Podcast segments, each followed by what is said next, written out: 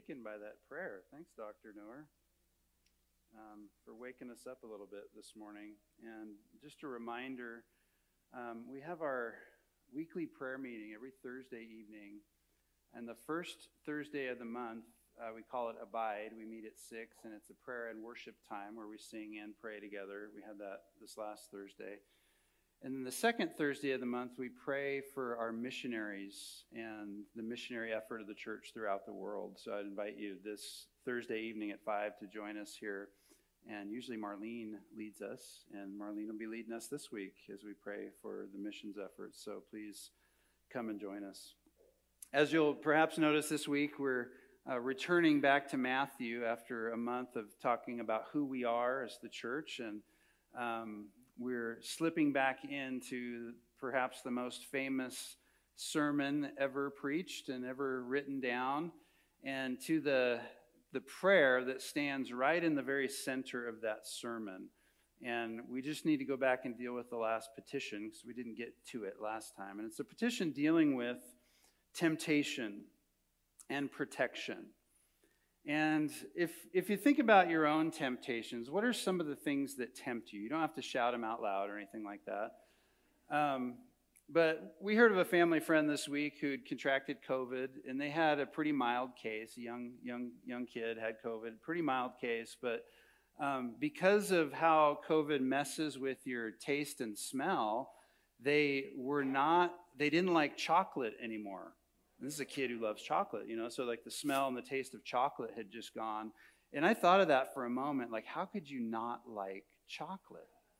And I know people who don't like chocolate, and I don't understand it in any way, shape, or form. Because this, if you put a piece of chocolate in front of me, I can't think of very many reasons for why I wouldn't eat it. And so for me, chocolate is a particular uh, temptation. Now, there's other things that don't tempt me. I apologize. We've got, I got kicked off the internet here. All right, can you? Good grief. Sorry. Yes. Okay. Apologize. Pause. Start again. Okay. Chocolate.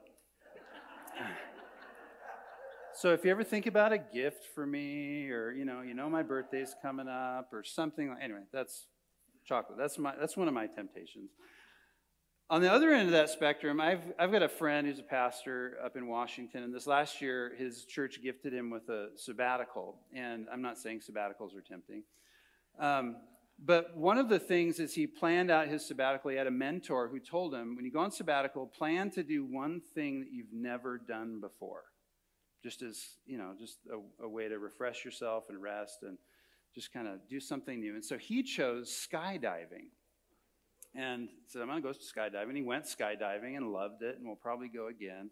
And I looked at him as he's telling me this. I'm like, yeah, I'm not tempted to skydive in the least. I have no desire to do it. Probably will never do it unless forced at gunpoint or something like that.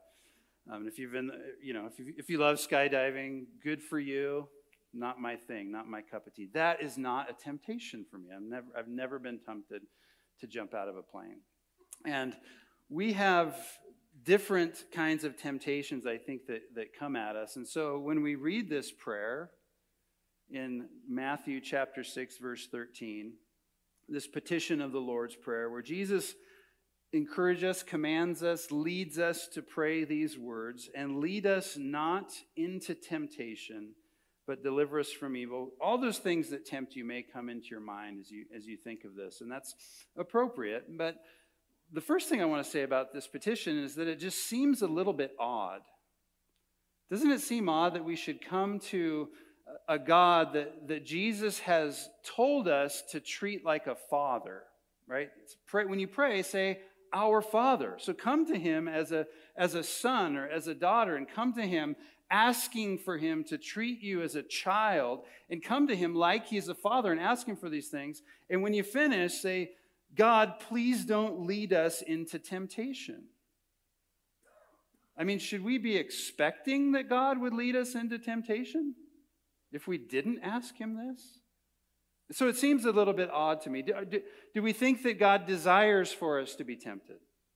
Isn't, isn't it just kind of part and parcel of, of what it means for him to be father that he wouldn't lead us into temptations. In fact, perhaps that he'd even take pains not to lead us into temptations, and yet we're asked, we're encouraged, we're taught, we're even commanded to ask him not to lead us into temptation. So, um, like we often do, it's helpful for us to go back and look at words and what they mean, and uh, no less in this case. And so, if you look there at verse 13, it says, Lead us not into temptation. That word temptation is the, is the Greek word peirazo. And it's translated here as temptation, but as a word, like many words, it actually has two very similar but distinct meanings. And throughout the New Testament, the same word is translated in different ways. Here it's translated temptation. Other places, it has the meaning and the translation of testing. Okay, so temptation and testing. And I think quite often in its usage, it can mean both things. It can carry both connotations the connotation of being tempted and the connotation of being t- uh, tested. And it seems to carry both connotations here. So, another way that we might say this prayer, pray it, or rephrase it is Father, do not lead us into times of testing. Father, keep us protect us from times of testing because we know already, just from looking at the rest of the New Testament, that God does not tempt us to sin and He will not tempt us. James chapter 1, verses 13 to 15. The brother of Jesus himself writes this Let no one say when he is tempted, there's that word, peirazo. Let no one say when he is tempted, I am being tempted by God, for God cannot be tempted with evil, and he himself tempts no one. So we know from the context here that the word here means tempt, that God does not tempt us, God does not try to get us to sin, but each person is tempted when he is lured and enticed by his own desire. Then desire, when it has conceived, gives birth to sin, and sin, when it is fully formed, fully grown, brings forth death. And so there's a temptation here that comes, but it's not something that God would ever lead us to. God does not tempt us. We can't charge him with, with tempting us. But we do know from the rest of Scripture that something that God does do is that He tests His people. So we look back all the way to the beginning in Genesis chapter 22 and to the very first book of the Bible, and we remember Abraham. Remember, Abraham was given a son in his old age, a son named Isaac, whom he loved and who God had promised to, to give him a great family and make him a great nation through his son Isaac. And then in Genesis chapter 22, God comes to Abraham to test him, it says. God tested Abraham and said to him, Abraham. And Abraham replied, Here am I. And God said, Take your son, your only son, Isaac, whom you love, and go to the land of Moriah and offer him there as a burnt offering on one of the mountains of which I shall tell you. So here's God doing another really odd thing, something that kind of makes us cringe when we really think about it, and testing Abraham by saying, Go and sacrifice your son. A few books later, in the book of Deuteronomy, after the people of Israel have wandered in the, in the desert for 40 years, Moses, standing on the, on the brink, on the border of the promised land, this new generation of people ready to go in, and Moses is recounting their last 40 years, and he says to them in Deuteronomy chapter 8, You shall remember the whole way that the Lord your God has led you these 40 years in the wilderness, that he might humble you, testing you to know what was in your heart, whether you would keep his commandments or not. So God tested Abraham, God tested Israel, God tests his people. But what God does do is test, he doesn't tempt. So he doesn't peirazo in one sense, temptation. He does peirazo in another sense to test his people. Here's one clear example of this difference. When Jesus was himself led out by the Spirit into the wilderness to be tempted by the devil. So if you flip back a couple chapters from Matthew chapter 6, you see that in in chapter 4, verse 1, that the Spirit Himself, God Himself, the Spirit, led Jesus, the Son of God, out into the wilderness. Why? It says, to be tempted by the devil. So, so God was certainly orchestrating this confrontation that would happen between his son and the devil. The Spirit led Jesus right into it. We could even perhaps say, like Job, Jesus was put to the test, and that test was not only permitted by God, but God was sovereignly and intentionally superintending it. However, it's clear that like in Job's case in the Old Testament, God was not the one who was doing the tempting. According to Matthew 4, temptation was the job of the tempter in verse 3 of Matthew 4. He's identified as the devil. In verse 10, Jesus calls him Satan. So here we have this evil being who's doing the tempting, but God is using this as a test. And remember, that Jesus' temptation in the desert was, was kind of this recap, this, this recapitulation, if you will, a reenactment of Israel's own wilderness testing. Moses tells Israel that God had led them for 40 years, testing them. And we can see here that God's intention for Jesus was to test him as well. The Spirit led him into the wilderness for a time of testing, which included temptation.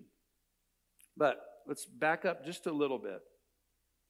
And I want you to notice in verse 4 the word led, excuse me, verse 1 of chapter 4.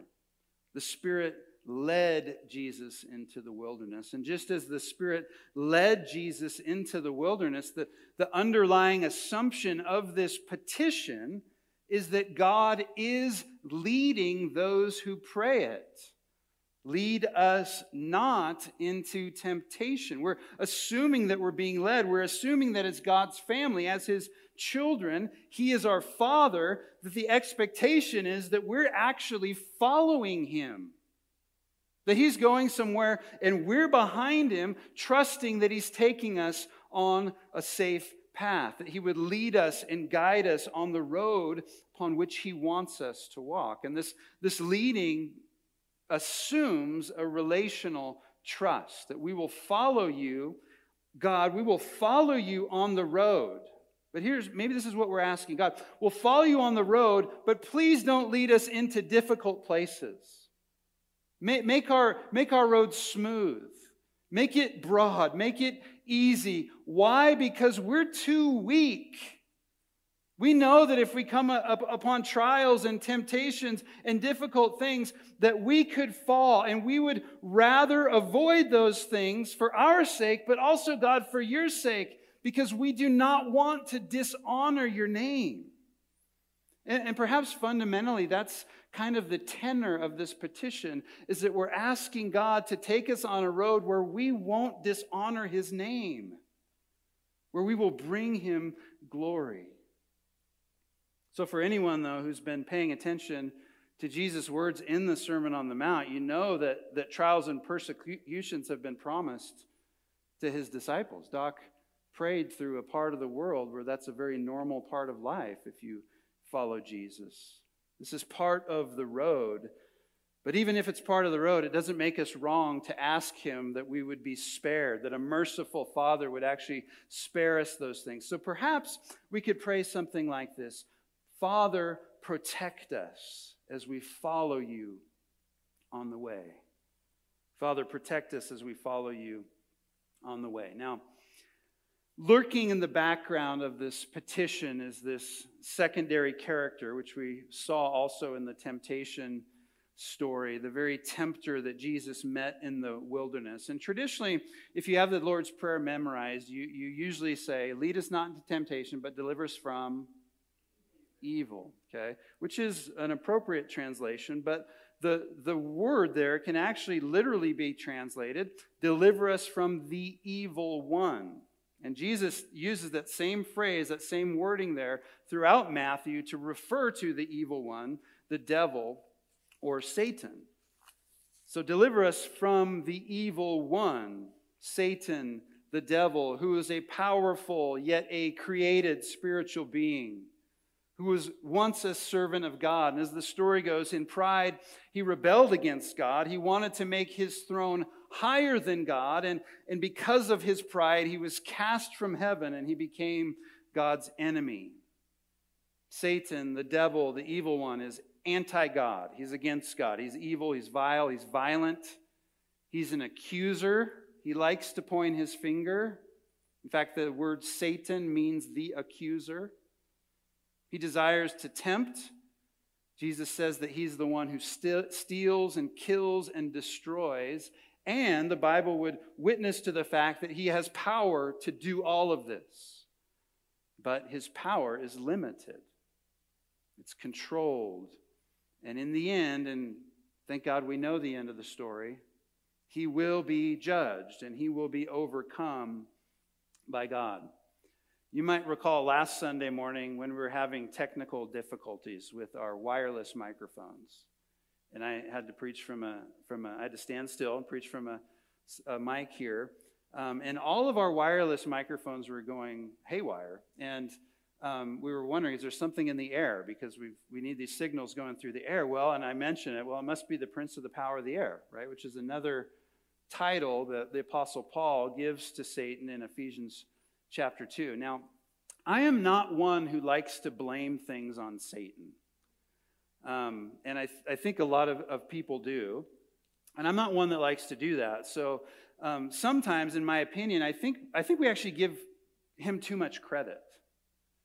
Um, but he is powerful at the same time, and he is trying to tempt. He is trying to destroy. He is trying to, to bring us to sin. He is trying to ruin God and his ways and his, kingdom, but sometimes I think we give him more credit than he deserves. And when we do that, when we blame things on Satan, including, by the way, our own sin, oh, whoops, must have been Satan. Satan made me do it. Anybody ever say that? Okay. That's kind of the other side of the coin from the what James was addressing. God made me do it, so Satan made me do it. We blame things on Satan. And I think when we do that, we often miss recognizing the hand of God in the things that are uncomfortable in our lives. So, God may be doing something that feels really painful to us. God may be doing something very difficult in our lives. And instead of looking to God and saying, God, what do you want in this situation? How do you want me to grow in this situation? How do you want me to honor and glorify you in this situation? How do you want me to treasure you in this moment? We say, oh, that must be Satan. This is horrible. Let me out. Now, Satan certainly is our adversary. He certainly is our enemy and our tempter. But just because we're being tempted doesn't mean that God isn't using that temptation for our benefit, for our testing, for our refining, for our growth, for our purification. Because oftentimes, when we're quick to say something like, oh, it's Satan who wants me to do such and such, which could well be true, we oftentimes miss asking ourselves the question what does God want for me in this situation? How is a father, a good father, intending to use this to test and prove and strengthen my faith? And then, does my faith and the way that I respond in this situation reflect and display God's infinite worth? And his goodness and his love toward me. Sometimes we just give up and we let ourselves off the hook when we say, oh, it must just be Satan. Because even if it is Satan, God has given us a faith filled way to respond to him. You know what it is? It's not, not today, Satan. Is that, the, is that what we're supposed to say? Okay. I've seen the t shirt. Not today, Satan. But First Peter tells us resist him firm in your faith, knowing that the same kind of sufferings Doc prayed about are being experienced by your brotherhood throughout the world. James 4 7, resist the devil and he will flee for you. What tool has Jesus given us when confronted with the tempter, with the evil one? Resist. We don't have to give in. Resist. So, so far, we've seen that God tests his children and we see that Satan uses these tests as opportunities to tempt us to sin. So the bigger question is why? What is the purpose of this testing? What is, what's God's intention for testing us? And I think we get a clue. We're actually going to go back to that story in Deuteronomy and the one in Genesis real quickly. But Moses, again, he's, he's telling the people that God was testing them in the wilderness in Deuteronomy chapter 8. And he says, He does this so that He might humble you, testing you to know what was in your heart, whether you would keep His commandments or not. So, humbling the people of Israel, humbling them, would help them to see that they couldn't save themselves, that they couldn't provide manna day by day for 40 years for themselves. They couldn't feed themselves, they couldn't water themselves, they couldn't sustain themselves. They were radically dependent on God for strength, for favor, for provision. And God's testing of them was for the purpose of obedience. And obedience is what results from faith. God was trying to strengthen their faith and create a people who trust Him. Take the case of Abraham, which I referenced earlier as well. So, in, in obedience to God, God says, Abraham, go sacrifice your son. And Abraham, in obedience, was ready to sacrifice his son Isaac had him on the top of the mountain, had him on the altar, had the knife in his hands, bringing it down, and God stops him. And he says, I now know that you fear God. What's another way of, what's another word for fear God? I now know that you trust me. I now know that you have faith, seeing you have not withheld your son, your only son, from me. So, the purpose of Abraham's test was to clarify his faith. As Peter, the Apostle Peter, he underwent his own trials and temptations, didn't he? And he wrote this in 1 Peter 1. In this you rejoice, though now for a little while, if necessary, you have been grieved by various trials, various tests, so that the tested genuineness of your faith, more precious than gold that perishes, though it is tested, peirazo, though it is tested by fire, may be found to result in praise and glory and honor at the revelation of Jesus Christ. You put something to the test in order to observe and approve its worth and its genuineness. So, fire tests the genuineness of precious metals. So, trials test the genuineness of faith. And although the tempter, Satan, is motivated to have us sin, in the same moment and circumstance, the tester, God, is intent on purifying and strengthening faith. So, so even with Abraham, we have to affirm in that story, if we believe what the scriptures teach us, that God, in his perfect wisdom and knowledge, already knew the quality of Abraham's faith. It wasn't a surprise to him but he also knew that Abraham's faith could never have the quality it did without the test. Count it all joy, my brothers, James 1. Count it all joy when you meet trials of various kinds, for you know the testing of your faith produces steadfastness. So, perhaps we could articulate it in this way. From, from God's perspective, tests are intentional and purposeful in order to produce and strengthen faith in his children. From Satan's perspective, these same tests are his opportunity to bring temptations that attack or undercut or weaken our faith or trust in God. I have no doubt that you uh, know people in your life who've gone through tremendous trials and tribulations and suffering. Perhaps you yourself have gone through those kinds of circumstances. And you know people who have completely abandoned any semblance of faith because of the difficulties that have come in their lives. They've, they've turned their back on God. They're saying, if this is God, I don't want to have anything to do with him. Perhaps that's been you at a time in your life. And I know others who have gone through severe and serious struggles in their life, and their faith has only become purer and truer and stronger because of it. Now, in part, this petition, lead us not into t- temptation, but deliver us from evil, is an appeal to God that we not be left alone. And I, th- I think this is the heart of a father in the midst of our trials and temptations, that we would be confident that as we're following him, as, as he's leading us, we would be confident in his guidance, that wherever God takes us, that's the right path. Whatever he brings into our life, no matter how difficult it is, that's the right road.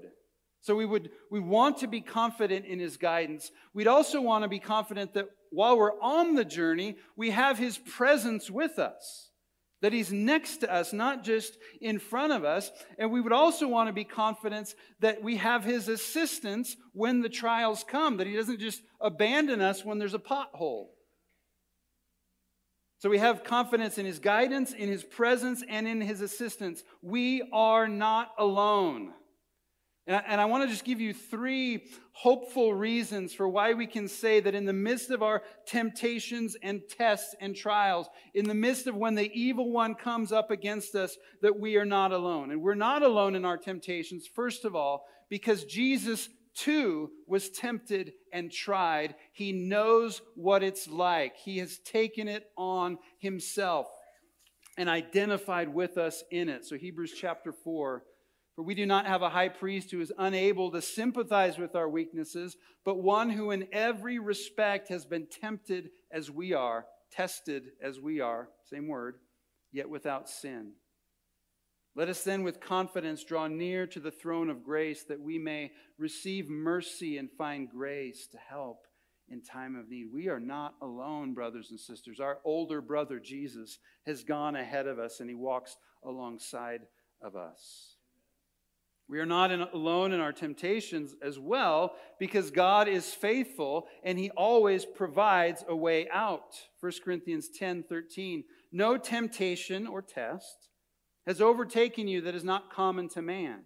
God is faithful and he will not let you be tempted or tested beyond your ability. But with the temptation or test, he will also provide the way of escape that you may be able to endure it. He is assisting us, He is with us in our temptations. He is faithful. And then finally, we are not alone in our temptation because God's will for us, His desire for us in it is holiness and sanctification and faith. So to say, Father, lead us not into temptation is to say, Father, we do not want to sin against you. So please keep us from situations where we would be tempted to sin. We don't want to lack in faith, so keep us from situations where our faith might fail. And so at root, this petition is a request for mercy, for grace, and for help in our time of need. And like the Israelites, we would humbly come and in humility we'd confess our own need. We need you, God, to protect us. We need you, God, to keep us from sinning. We need you, God, to deliver us from the evil one. And so we come to him acknowledging our weakness, wanting him to guide us around those situations, avoiding those situations where our weakness leaves his honor vulnerable through our potential sin, and, and for him to be with us as we go through them. So we pray, Father, lead us not into, but out of temptation. So this morning we come to the table. We come to take communion together this morning. And as we come, would you pray this prayer? Would you pray, Father, lead us not into temptation, but out of temptation. Deliver us from the evil one. And as you come, I would just encourage you to come together by yourself, however you want to come. Come and grab the elements and take them back to your seats to take them as, as we worship together. But go to your Father for help. Now's the time to come to your Father for help in your time of need just as in our time of need, in our condemnation for sin, in our utter guilt and misery, Jesus came and he took on flesh and he went through testing and temptation for us to give us grace and mercy in our ultimately need and purchase for us redemption and forgiveness. This is the picture we have at the table of God who is all too ready to help us. So come to your Father and help for help in your time of need. Cry out to Him in desperation because maybe even today it feels like the trials and the temptations are too much. And He desires, Your Father desires even more than you do to work and strengthen and purify faith in you. So, will you come to the table? Let's pray. Our Father, we do come and we pray along with Jesus. Lead us not into temptation, into testing, but deliver us from evil, from the evil one.